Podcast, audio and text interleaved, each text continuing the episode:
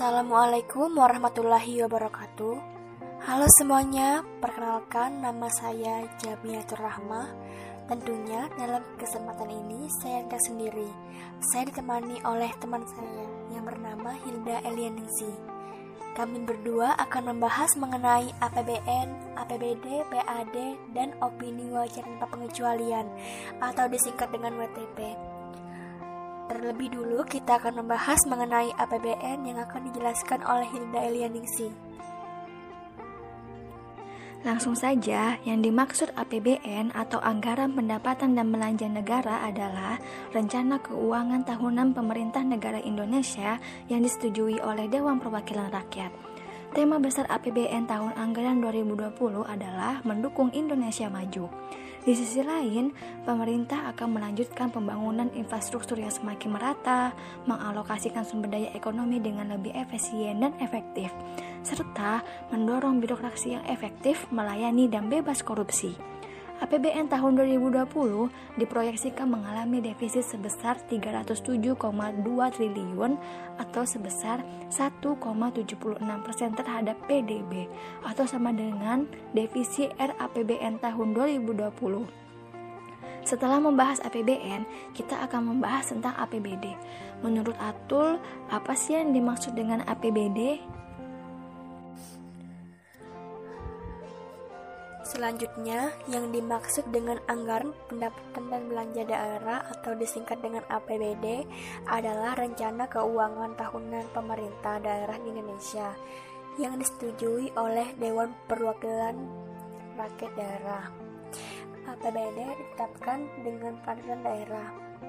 Tahun anggaran A P B D meliputi masa satu tahun, mulai dari tanggal satu Januari sampai dengan tanggal tiga puluh satu Desember. Nah, mengenai A P B D, hal menarik jika kita membahas A P B D di daerah kita, yaitu Kabupaten Paser, Provinsi Kalimantan Timur. Menurut Hilda, bagaimana A P B D di Kabupaten Paser tahun anggaran dua ribu dua puluh?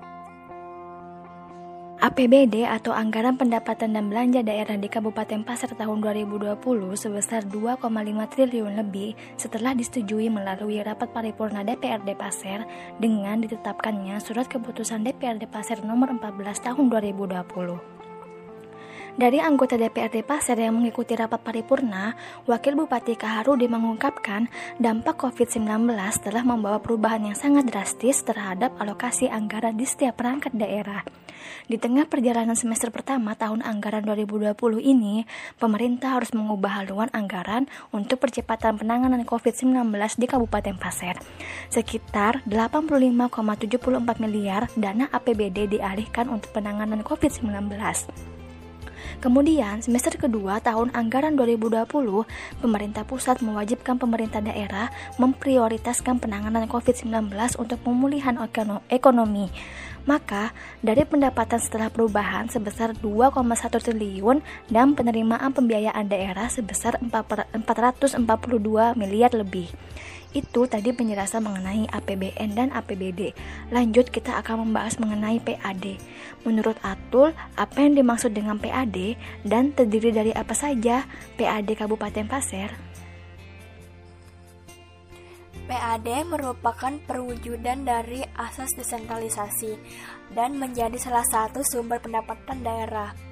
Melalui P A D, pemerintah daerah diberikan kewenangan untuk mendanai pelaksanaan otonomi daerah sesuai dengan potensinya. Di Kabupaten Paser, P A D terdiri dari pajak daerah, retribusi daerah, penerimaan dinas-dinas, bagian laba B U M D, dan penerimaan lain-lain. Sumber-sumber penerimaan pajak daerah di Kabupaten Paser meliputi pajak hotel dan restoran, pajak hiburan, pajak reklame, pajak penerangan jalan umum, pajak pengambilan dan perolehan bahan galian golongan C, serta bea perolehan hak asas tanah dan bangunan atau disingkat dengan B P H T B. Pendapatan asli daerah Kabupaten Paser sebagian besar atau sekitar tujuh puluh persen berasal dari tambang batu bara. Terakhir, kita akan membahas mengenai opini wajar tanpa pengecualian.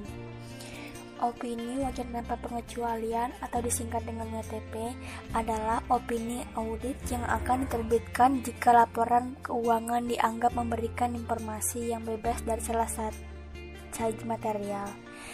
Jika laporan keuangan diberikan opini jenis ini, artinya auditor meyakini berdasarkan bukti-bukti audit yang dikumpulkan perusahaan atau pemerintah dianggap telah menyelenggarakan prinsip akuntansi yang berlaku umum dengan baik, dan kalaupun ada kesalahan, kesalahannya dianggap tidak material dan tidak berpengaruh signifikan terhadap pengambilan keputusan.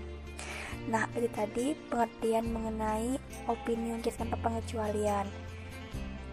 Oh iya Hilda, bagaimana opini wajar tanpa pengecualian di daerah Kabupaten Paser, Provinsi Kalimantan Timur? Di Kabupaten Paser sendiri, pemerintah Kabupaten Paser menerima tropi dari pemerintah Republik Indonesia yakni Kementerian Keuangan Republik Indonesia atas keberhasilannya dalam memperoleh opini wajar tanpa pengecualian atau W T P ketujuh kali berturut-turut. Tropi W T P diserahkan langsung oleh Gubernur Kalimantan Timur Haji Isran Nur kepada Wakil Bupati Kaharuddin atas nama pemerintah Republik Indonesia di Samarinda. Untuk diketahui, pemberian tropi dan piagam opini W T P sebagai bentuk apresiasi kepada pemerintah daerah atas pengelolaan pertanggungjawaban keuangan daerah serta atas pencapaian berturut-turut seperti pemerintah Kabupaten Paser selama tujuh tahun meraih opini W T P dari B P K Republik Indonesia atas pengelolaan keuangan dan pertanggungjawaban keuangan daerah.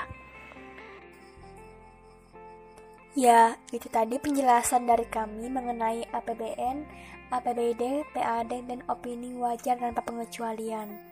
Kurang lebihnya mohon dimaafkan.